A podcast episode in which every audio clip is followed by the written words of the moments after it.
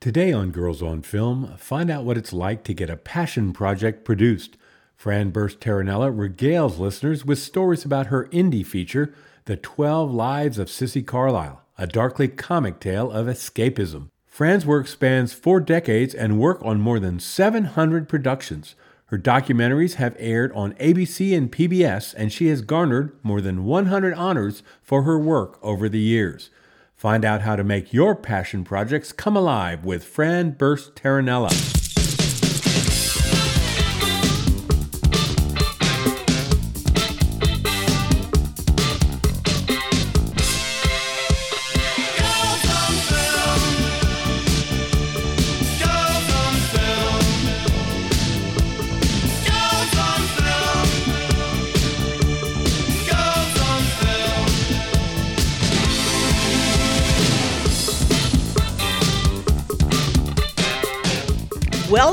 Girls on Film.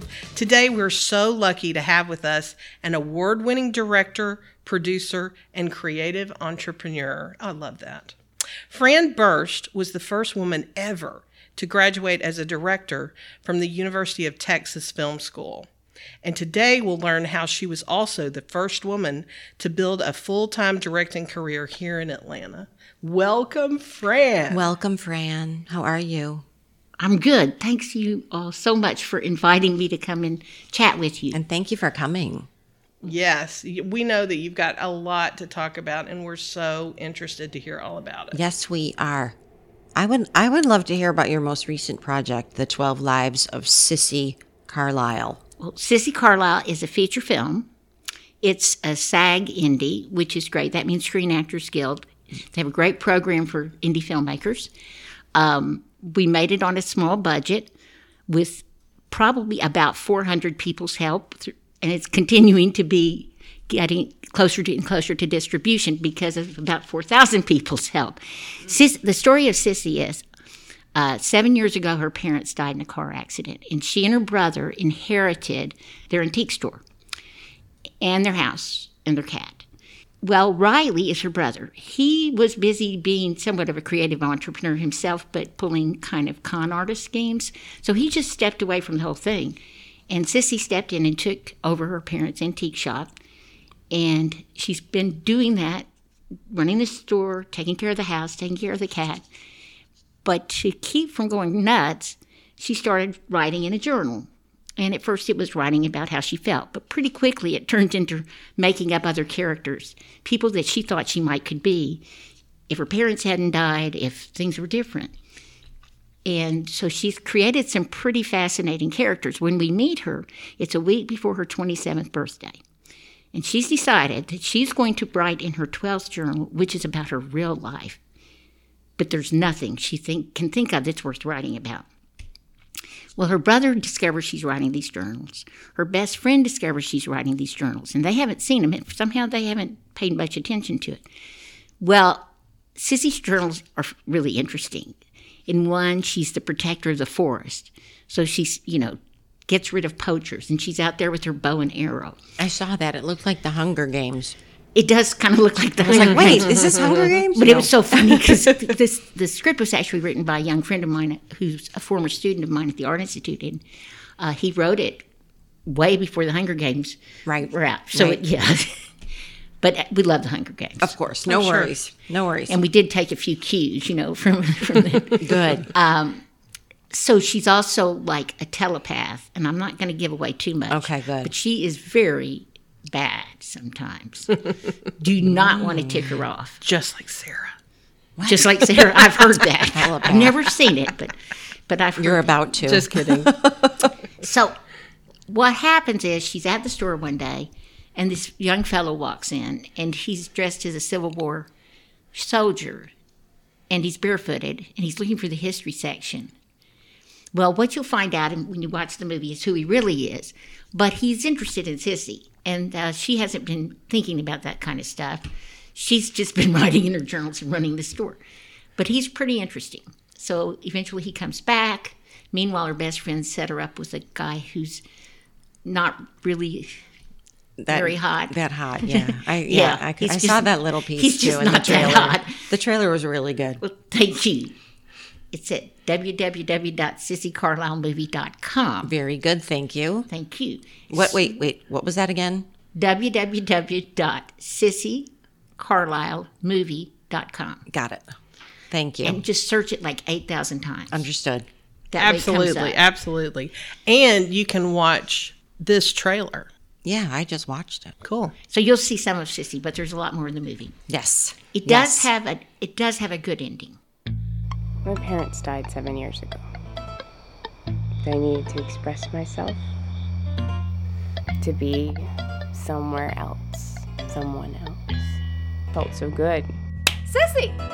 And I know you're always writing in your journals, but I thought they would be about you. I mean, that one is about an Olympic shot putter, but here, it's a geophysicist.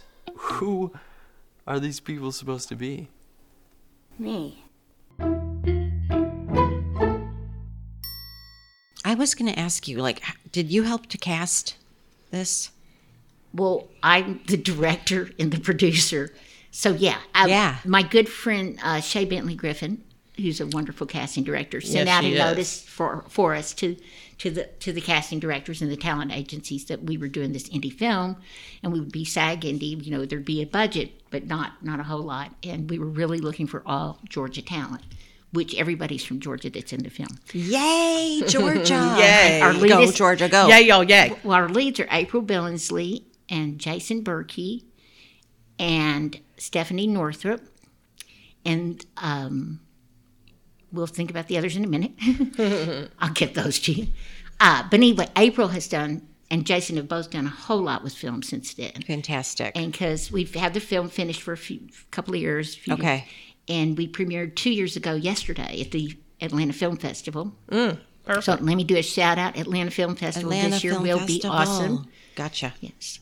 And Good, it occurs to good. me that we need to spell Sissy Carlyle. So when people go online, they spell it correctly. It's S I S S Y C A R L Y L E. Yep. So we want you to get online and get some information about this great movie. Okay.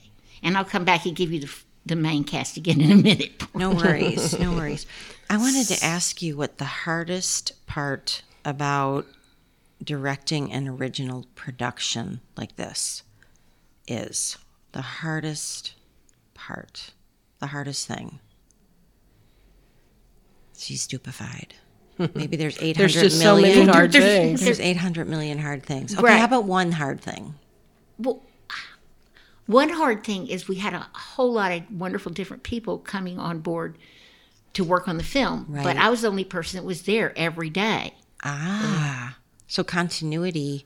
Well, continuity of how we're going to make this movie was the biggest problem. Okay. But we had great people. They took people took notes. A lot of people did it as an internship, or they come on board because they were trying to move up one notch, like they'd been a, a production assistant and they wanted to assistant direct, or they'd Mm-hmm. been production coordinator. They wanted to be production manager. Right.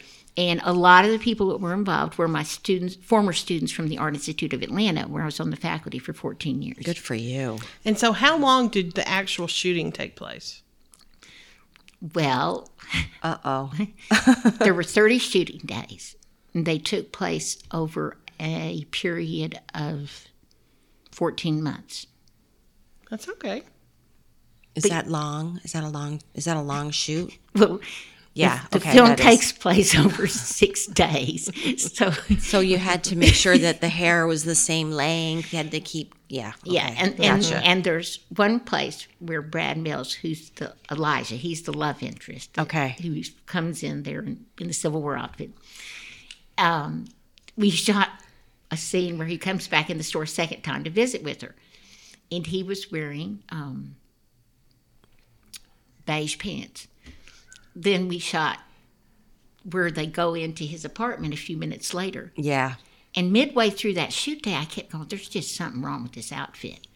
And we we had it we had a wardrobe book, but for some reason, whoever was running the wardrobe that day, Hadn't run it the time before. well, they had and they just, you know, things get overlooked. sure.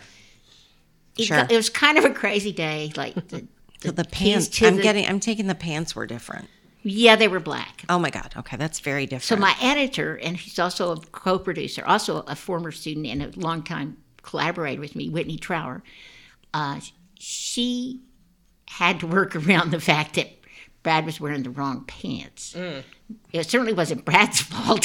Fix it in post. Well, yeah. So there's one place. If you watch this scene real closely, you'll you'll notice the beige pants. But also, Sissy has on like a camisole under a, under her uh, kind of pullover top. Yeah. In the store. Yeah. Now that's gone, and you see her in the next. Okay. There were there were just yeah. That's the things. that's that's probably the only real wardrobe error. Okay. error. And I won't- there's a earrings are interesting in hair lengths. We won't even talk about that. Got it. Because a, a, a lot of the film, maybe a quarter of it, takes place on a Saturday night in a bar, and it's at Churchill's Bar in Buckhead. They're just great. They have this bottom lower lower level room, which is only open on weekends, or it used to be, and it's wood and it's got British paintings and all this stuff, and so it's it's got a real like old school London feel to it. So it's a great place to film in and great sound, except for when the dogs bark next door where people left their dogs for the day. But anyway, we had a lot of dog parks in the Right. movie. We understand. And then there was one night with the crickets, but you know. Goddamn crickets. I can hear it now. Well, you can't hear it in the movie. Right, right. People said, "How did you get that?" I'm gonna be look. I'm gonna be listening for dogs and crickets and looking for black pants and camisoles. How did you? How did you get those great cricket sounds? And I said, "Well, it was like a. September night on my friend's back Hello. porch. Hello. Yeah. There were- so anyway, we did have an ever evolving group of sound recorders too. Gotcha. That was that was interesting. Well, Fran, I, I want to know when I'm going to be able to see this. Is that something you can tell us? Well, the very top of my list right now is to get Sissy Carlyle into distribution worldwide. How? How do you do that? Well, you know, it's interesting that you asked that because I just discovered an article that was written during just after the Sun, re- most recent Sundance Film Festival, and these two women, who are really bright, they went to a lot of dis, uh, distributors and they gave them a questionnaire about how they pick films and how long they have to have the film for and all this stuff. Right. And uh, I'll give you the link to it Love. I'd love to see that. I'd love to because put it on our and, website. and I'd love to put it there because they just found out a whole lot of things. So I guess I'm on a mission to change change the game. Oh, the game is ready to change. Everything's changing. Well, especially here in. Georgia, we have got not just great crew and technical people, Yep. and astonishing facilities for studios. We've got great actors, Right. and everybody behind the scenes is great. But we also have content creators, in like my friend Ty Johnston with the Atlanta Pitch Summit. She, she was one of the first pitch summits here, but now there's several other really terrific ones that have come up. Mm-hmm. There's so many groups in, interested in developing content, and this will be the second year Atlanta Film Festival has their Writers Summit, which is a, sc- done in coordination with Screencraft. So, and of course, all of a sudden, women are trending. So that's nice because when I was when I first went to look for jobs in the early '70s after I finished film school, people say, "Well, now, honey, if you could speak Spanish and you had a different skin color, we could hire you, but we cannot hire you. Just we don't hire women otherwise." And it was horrible. It was right around the time that um, Justice Ginsburg was beginning her career as an advocate for women's rights Right. and equal employment rights. You know, I would be told things like, "Well, you're married. We know you'll go get pregnant," or "We don't let women carry equipment," or Right. uh, "Women can't work at night." It's Oh like my God. it's so We silly. really can't. We just get too tired. Is that why? I guess I don't know was- why well, we, we, work we need be, we need to be at home with our children at night. oh, mm-hmm. well, I do have a children. One, his name's Joe. she has a children. Mm-hmm. Mm-hmm. He lives in New York, and he has a children. I have a two children. Well, see, you're way ahead of me. No, no. But I have a Fran, wonderful daughter-in-law named Ava. seven hundred projects under your belt. I think you're way ahead of me. But anyway, yeah, my husband had to negotiate for about 10 years before we had a kid because he's convinced that I'd have the baby. They'd let me out of the hospital and I would have my suitcase packed and all my equipment. And I'd go get on a plane and go all over and start shooting. Yep. So I had to like prove I wouldn't do that. And, oh, I couldn't be on any boards. So somebody says to me, "Oh, Fran, you're on a lot of boards and stuff." And I said, "Well, oh, not that often." And then I thought about it and I realized I got Women in Film, now Women in Film and Television. Atlanta started in 1974. I showed up at the second meeting, and eventually we formed a board, Right. and I was on it. And then uh, I'm still on a couple of boards right now. The uh, Tag I- Digital I Media have- Entertainment, and oh, I- good, So. I went back and We saw you at that event, the last event. oh, the um, Tag event, yeah. The Digital Media and Entertainment They Summit. have got some great stuff Yep. planned for this year. Just Yep. all kinds of multi-platform, you know, tech, art, commerce, yeah, we business, got we got to go back and everything and- all blended together. It's a really great group. So, Yep. but anyway, so then I thought, well, there was a time I was not on a board, and it was uh, starting from the time I was about three months pregnant, and then till about three months after my son was born. So it wasn't quite a year. That's okay. Distribution, Fran. Okay, back to distribution. Yes, please. Okay, what are the barriers? Well, the goal is for people to see your movie, right? Right. And we should stay totally focused on this. One of the people I follow is a guy named Jason Brubaker. He's uh, really an advocate for indie filmmakers and has done some great webcasts and stuff like this. And I'll also give you his link. He, he sent out something this morning, actually, and he said, um, let me let me grab this. Hold on a second. It was so good. I just loved it. Fran is very prepared. She's Yes, brought she about is. Well, I've brought the encyclopedia for 40 you. pages of notes. which That's is what great. happens when you work 40 years in the business. Hello. Okay, Successfully. so he says, here's here's the title of today's post: "Not Cool Filmmakers," and he goes, "I love this." He says, he says, um, "Want to know what's not cool? It's when filmmakers say silly crap like this." Quote, it's my first feature and I don't care about the money, I just want exposure, end quotes. If you ever hear another filmmaker say something like this, or if you are tempted to say something like this, just don't. Got it. Saying stuff like this is the fastest way to devalue your product and yourself. Think about it. I love this one because I live in Emma Park and you know, real estate here is always a question. Pretend this is real estate, and instead of making a film, you just produced a 100 unit apartment complex. Would you ever just give away this apartment complex for exposure? Heck no. No, that'd be silly. So why is this normal for filmmakers? My guess is that, well, I probably shouldn't say this, but anyway, that, that there are some people who say they are film distributors that would like for that myth to continue.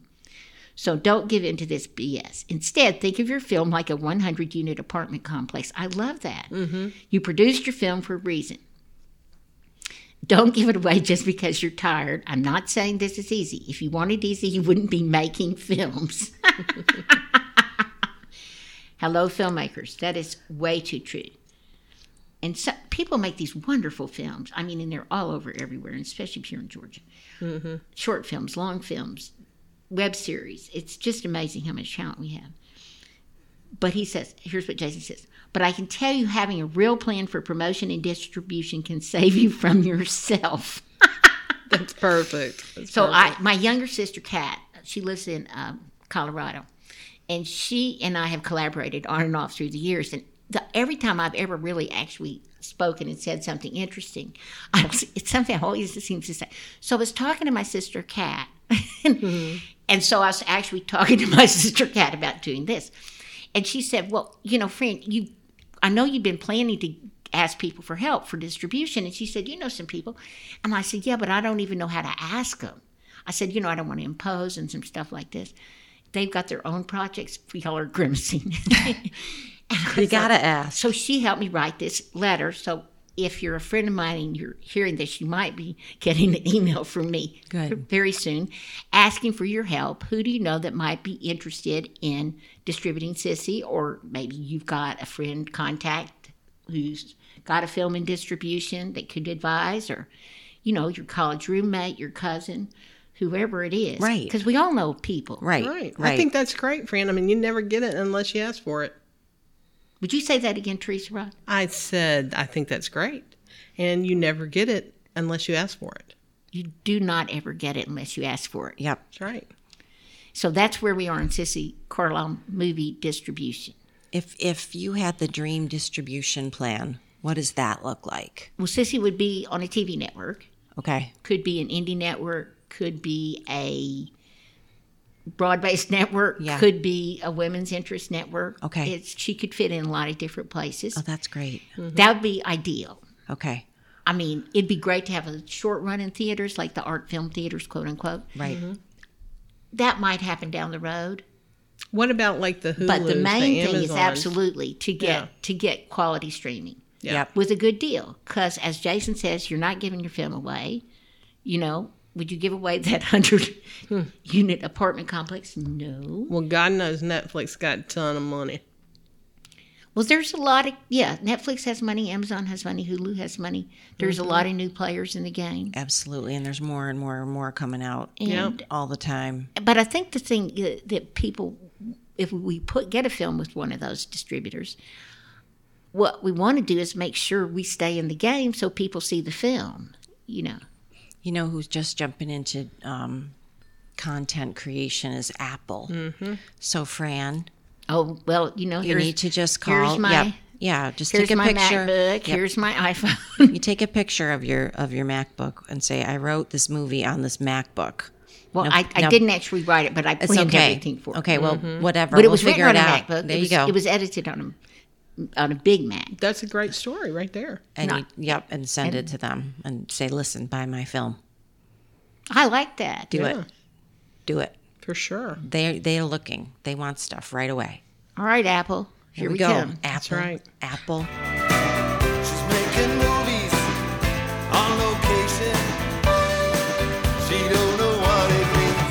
Teresa, um, could you help me? Of course. What's up? I need um a tampon. Do you have a tampon? As a matter of fact, better than just a typical tampon, I have Lola, 100% natural, founded by women for women.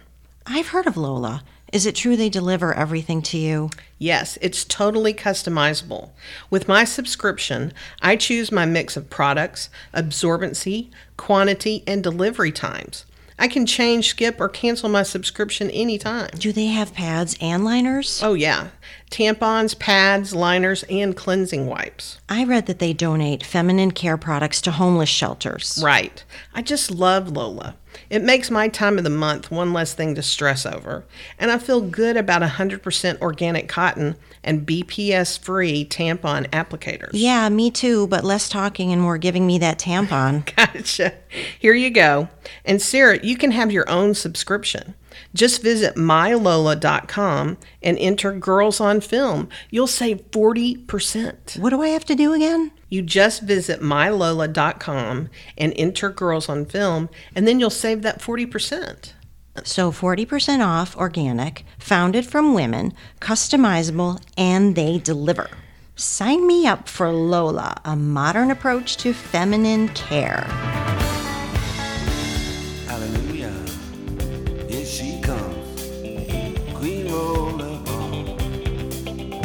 All right, so Fran, that's your current project, and we're all going to be watching for Sissy Carlyle, and we're all going to go online to look at the trailer. But I want to take you back to when you graduated college, and then did you come straight to Atlanta, or did you make some stops along the way? my husband and I were we grew up in Dallas, Texas, and uh, both of us finished our degrees at University of Texas Austin. We'd been in other schools, but um, we being my husband Tony Okay. and I, um, we'd known each other since we were freshmen in high school. He took a couple of detours, including going off to study to be a Jesuit priest for two and a half years. Oh my goodness. But uh, It's very focused. Well, yeah, but if you're in a Catholic family, you're supposed to go off old school. You're supposed to send your oldest son to be off to be a priest. My dad had been in a Catholic seminary for five years. Among other things, he learned how to speak five, how to read at least, and speak five languages. So I guess we were heathens in our Catholic family because we didn't do You're- anything like you're- that. we were super heathens. We were Lutheran. There you go. well, ironically, I've done a lot of work for all kinds of faith-based groups, and I love it. But yeah, like, and I, you know, we don't let's don't talk about that. Okay, so um, too much controversy. So where were we? Okay, so you've Oh, graduated. oh, yes. So we, we went out to the west. We had this little tiny station wagon. And so we, we, we went to LA because, you know, that's what you're supposed to do. And we had some friends in San Francisco. So we visited with them first. And, you know, we were in some kind of terrible economic crisis and all that crap. So, uh, because we usually are, this is America, and if we're not, we're about to, or we just did. So Right. anyway, and I would go places. And that's where I heard all this stuff about when you're married, you'd have a baby, you can't work at night. If you also knew Spanish, blah blah blah blah blah. So then we went to LA and we stayed with one of his friends who'd actually also left seminary. Now, this is to LA in the earlier 70s. And I'd been there as a kid. My parents had made sure we did some traveling. Um, but I was just like totally overwhelmed. I mean, all those freeways, and we had freeways in Texas, but not that much yet. We do a lot more now, but I went and called on people, and it was just, it was just impossible. You know, I had my film, it's on a reel. I'd done a really cool short documentary about kids being learning how to make films, and how that we worked with a group in Austin who was doing a summer program. This was my thesis film, and my part, film partner was actually in the film, and she led a workshop for kids in conjunction with uh, summer makeup class. So kids who had been were behind on reason on reading would come to school during the summer. And so we worked with our local public TV station in Austin and we teamed up to make The Youngest Filmmakers. That's the documentary. And we taught the kids classes in filmmaking. And then they and they also did the summer reading program. So at the end they tested the kids obviously to see how they'd done in the program and the kids that were in both the reading and the filmmaking program jumped between 2, 4 and 5 grades ahead in reading. Wow. Mo- all the, it was a good program, and these were mostly kids who had some, you know, who were not didn't were relatively low income and didn't have a lot of extra opportunities. Everybody progressed. You know, everybody made a grade level. But when you brought that project to LA and you went into They, a production studio or you went I mean, you into had to a project film it on. A, office, you had to get them to project it and watch it on a sixty millimeter film. so what kind of reaction were you getting from Well, these if people watched it, they liked it, but they could not figure out what on earth to do with me. I did not fit in. Okay. I wasn't a television person, although the film eventually ran on the all the different PBS stations right right right as they were kind of coming together. It ran at different times. Because there are going to be um, a lot of people that are listening to this that are going to be bumping into lots of walls like you did. And how do you, you know, what do you, how do you make that break? In, you know, sometimes it's just persistence until you find the right person to talk to. Well, it depends on what you want to do. Okay. But but back to ask for help. Yeah. Isn't that where we were a few minutes ago? Yeah, mm-hmm. yeah. You got to ask for help. You got to ask everybody you know and everybody they know. Right. Because of the digital world, obviously Things are a little bit different. they're they're not necessarily easier because No. there's so many people and so much out there. But you got to make a film. You just have to make a film. Gotta have content. And I mean, I've got friends. I, they, they make wonderful films about their cat or the light in their apartment or the train that goes Sure. by. You know, Yeah. and they, you you just now you can do that. Yeah, your- back when you had to shoot film, it was Yeah, a bigger very different. undertaking. Yes, Definitely. It's so where'd you get your break? did I get a break? I don't know. That's what I'm I'm trying to find out. Maybe not in LA. Oh no no no no no no no! We packed up and just went back. I just no. We went to through the Southwest. We weren't really. It was a little not us, but we looked went to TV stations and, and film production companies and stuff. You know, in Arizona and Nevada and New Mexico and all that. No nobody was interested. So we ended up back in Dallas and um, we decided we would stay there one year and save money and then go travel around Europe. While we didn't have own a house, we didn't have much stuff. We just did that. So my husband worked for the city of Dallas in warehouse in a warehouse, and I taught at a community college. I taught uh, photography, and I taught at a Ursuline Academy Girls School. We did a humanities program for for juniors in high school, and I also did a filmmaking class with the freshmen. And I also worked at a production company. Like I said, I tend to look back and go, "What was I thinking?" but we saved enough money, and um, so we we then we went. We took our little station wagon. We drove up to East Coast, and we checked out every place we could think of there where we might want to live. We didn't know where the hell we were going to live, And we kept thinking we might want to live in Virginia, but we happened to come through Atlanta because my aunt and uncle lived here, and we could stay and visit with them. It was a great treat. And um, we didn't really think about it as where we might live, but we just really loved the trees, and the city was gorgeous. So then we kept, went on up, and we went and spent a good bit of time in Boston and New York. Left our car at my sister's house in Boston, where she lived at the time. Went to Europe for three months. Had an amazing trip. We mostly slept on, well, we slept on the train about a third of the time because mm-hmm. didn't have a whole lot of money, but it was great fun. Oh my bet. goodness. Well, skip ahead to when you came. So then we came started back. really working in Atlanta. Well, then we came back and we traveled through the middle of the country. So we'd pretty much done the whole country. We, and we didn't find a place we wanted to live. So we looked at each other as we were driving back into Atlanta right before Thanksgiving that year. And we went, hell, let's move to Atlanta. Uh, and because it was, there was an energy shortage and Atlanta's not cold. And we loved just, we had just loved the city.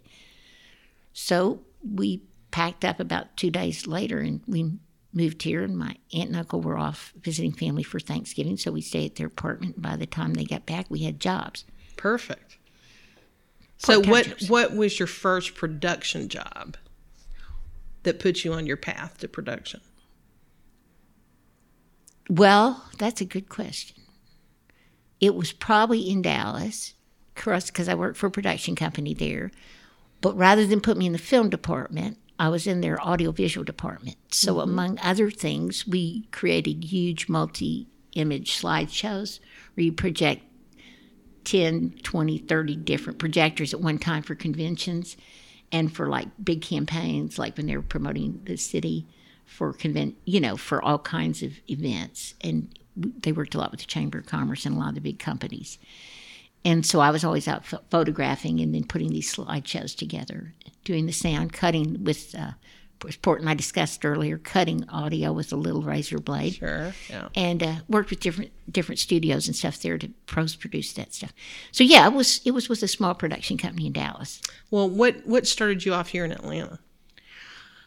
Worked for a small production company that did slideshows. That's where I, the job I got when I left my um, when I was staying at my aunt and uncle's over the Okay. Thanksgiving holiday, and um, then I got.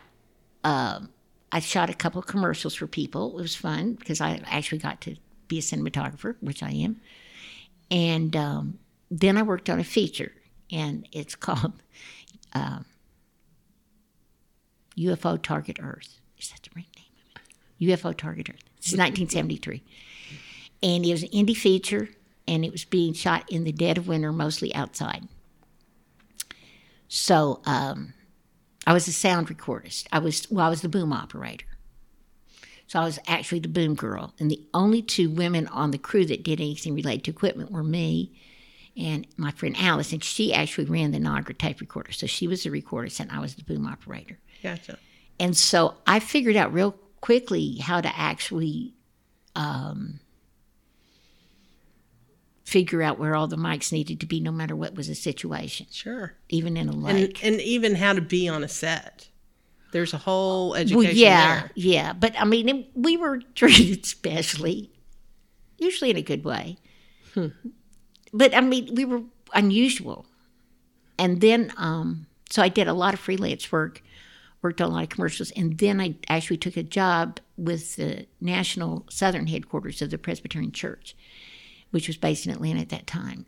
And I eventually really took over their production department. And that was fascinating because the the church was focused a lot on social issues. There was a lot of women women's rights issues. Obviously, were coming to the forefront. A lot of uh, racial equity, a lot of international work on hunger and homelessness. Interact a little bit with Habitat for Humanity International. Eventually, did a lot of projects for them, and um, traveled. I went to the. Uh, I went to Haiti when it had trees. We went to uh, Africa, Botswana, and Congo, and Swaziland, and went to And Asia. you were you were the production Uh, coordinator some- for all that. Well, I was a producer for. Uh, I was a producer for all those things, and I also did the a lot of photography, still photography on every shoot. Wow. Because we'd always have a crew that usually somebody had raised some funds for a special project, and and they would have a crew, but but I would be in charge of making sure we got what we needed, and then overseeing or being involved in the post. It depended on the project, but the biggest trip was to Bangladesh, and also Taiwan and Japan. But we were we were in Bangladesh for three three weeks and filming with people in refugee camps. And any illusions or delusions that I had about how people could survive uh, with uh, no, it was the most astonishing thing. I mean, 250,000 people in a refugee camp with nothing. Wow. Everybody was displaced between the Civil War and then huge um, typhoons and stuff that had just wiped it out. Now, now we're looking with climate change. We're looking at many of these countries disappearing, including probably our coastlines. Oh my lord. I said to my son, "You're a hundred yards. Your apartment is a hundred yards from where Hurricane Sandy came to the highest point on the lower part of Manhattan." I went, "Uh huh." He went, "Goes uh huh." I went, "Damn, I hope you got good insurance." Yeah, it's crazy. It is. That's another thing. I'm a huge, passionate environmentalist. Right, and I want to ask you about your um, just a, if you could give us a, a short overview, a little bit about the um, the Chattahoochee River film that you did. It's called the Chattahoochee River Muddy Waters Clear Solutions. Was that something that you did because you were asked, or was it something that you jumped on top of because you were interested in the topic? What what happened was, my dad died in 1990, and the last day he was alive, he's off the respirator and stuff, and I ended up spending four or five hours with him, and he was in theoretically in a coma, but we had a lot of conversations. okay, so I mean not in speech, but m- mind transfer. So anyway, we got to thinking about what I was doing, and my son, our son was little; he was in grade school, and um, obviously I was involved with a lot of production companies and stuff like that. I had my production company; I was doing a lot of work, but I knew that in my heart I really wanted to do something for the environment, and and I just hadn't really put that at the top of the list. So as soon as I got back, I called up Carolyn Hatcher, who was the head of the Georgia Conservancy, and I said, I want to help you. I'll donate my time. And so she hooked me up with their development director, and she had this file drawer full of all these projects that people had ideas for. Some were journalism, you know, or photography, but some were films or TV. Yeah, yeah. So anyway, there was one in there, and that's the first project I ended up working on for the environment, and that was uh, with the Georgia Conservancy. And so we we did all it was also related to protecting stream banks Right. so that they could keep pollution out of all our waterways throughout the state. So there was a small budget. I did not take any of that for myself, but I was able to hire a crew at a very low, modest price. And we had a great friend came on board as an editor. And we could, you know, go and do the post production stuff. This is back in the day with Betacam, so it was pretty heavy equipment. And um, so once again, I was the only person on every shoot, and and we went all over the the, the northern part of the state, particularly. And I got to work with the Georgia Department of Natural Resources. We, I think we got access to use their helicopter. I mean, they had these great pilots, and Right. so we went up and did a lot That of aerials, so and then fun. it was amazing. And eventually, we did this this film, and um, it was about Yeah. protecting stream banks. Yep. And so it got a lot of usage, but won some awards and uh, was used in a lot of different states because Gotcha. it didn't make it specific to Georgia, but it's how what we do, what developers do, Right. what city governments, county governments, what our Department of Economic Developments and our people who are out protecting. You know, doing the waterways, and especially utility companies who will just wipe out the all the vegetation on the side of a stream. So anyway, I was totally hooked That sounds very, so then we moved cool. through several other projects, and then eventually, Sally Bethea, who was the founding director of the Chatta, executive director of the Chattahoochee Riverkeeper, she she she worked with we worked closely at the conservancy, and then she was offered the opportunity to come in and start the Riverkeeper. So we meet be about four of us figuring out how are we going to launch this this organization.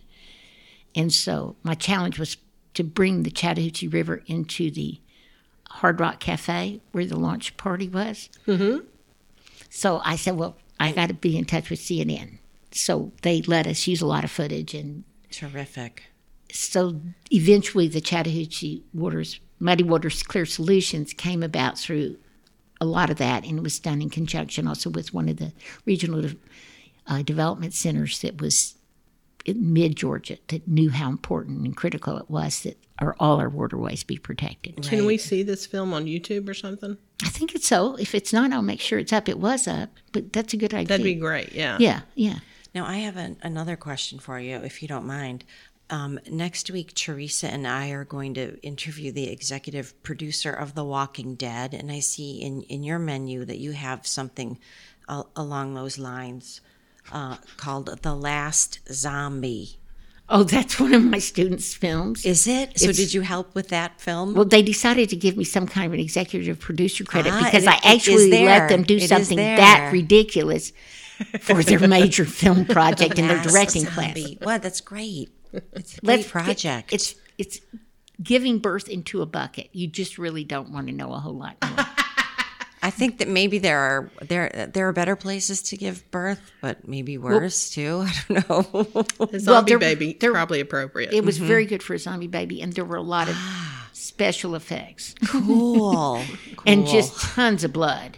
gotcha. it was uh it's really yeah we had a lot of zombie movies and before the walking dead this Yeah. was, this was the early 2000s People love zombies. Yeah. they do. they love horror. They do. oh i know and Yes. i don't know exactly why but it just seems to be something that we're It's fascinating to some people. yeah it's, And it makes a lot of money too. yeah yeah yeah I, really we had does. a horror film a friend of mine and i will and these two writers we we had this horror film we were going to do in the early 80s uh, holy crap it was really good and you know ge- getting financing though at the early 80s it, it was not happening Very, very hard. Yeah. Not a great economy then either. it's just there's several projects that almost got done before I did Sissy. You know, I've been meaning to do a long format piece since the 1960s. You know, Gotcha. Uh, wow. Yeah. So Well, Teresa- Fran. Oh, go Oh no, I was just gonna say, what do you, where how, where do you want to end up with Fran? I was I was going to say, you know, we could talk forever because you've done so many grand and glorious things. But um, let's let's finish up with this question. What does the Fran of today tell the Fran 30 years ago? Does that make sense? yeah, yeah, and I think I had an idea on that Oh, good. just for a second. Oh, oh shoot, no, I have too many ideas. I can tell you that right now. Um, I think the Fran of today says that actually it's really the other way. I think it's the early Fran telling the current Fran. Okay. focus pick two or three things that are super super important to you and you can actually make a difference with and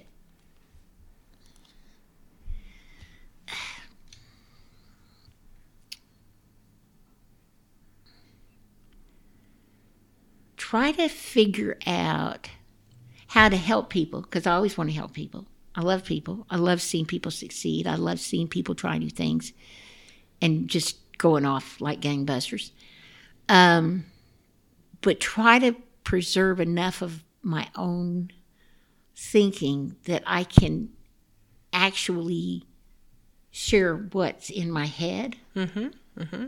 And that younger me tells my older me that a lot.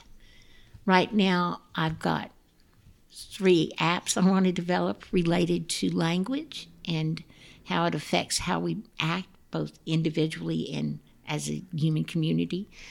Um, I'm real interested in stuff for baby boomers because I think the youngest baby boomer is like 56.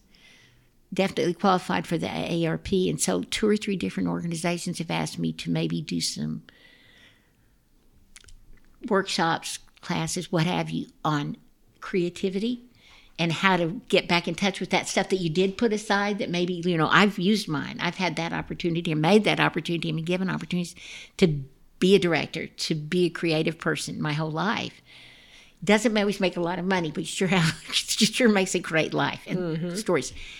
And, um, but to just go back and find those sparks so that I've got a real mission in that. But then I'm trying to force myself, maybe it's Sissy's influence, to just sit and write down stuff every day. because I think we have so much stuff in our heads, and I think with the, the digital world, holy crap, you know, it, you I can look up and in like two hours just happened, and I don't even know what I was doing. Right. yeah. And you can know, be overwhelming. because it's fascinating. Yeah, Yeah. absolutely. it's fascinating. Between blogging, vlogging, Instagram, Snapchat, Facebook, Etc. Right. It's a lot. Then there's a couple artistic things. And remember that. Okay. Like with 3D and virtual reality type stuff that I really want to experiment with.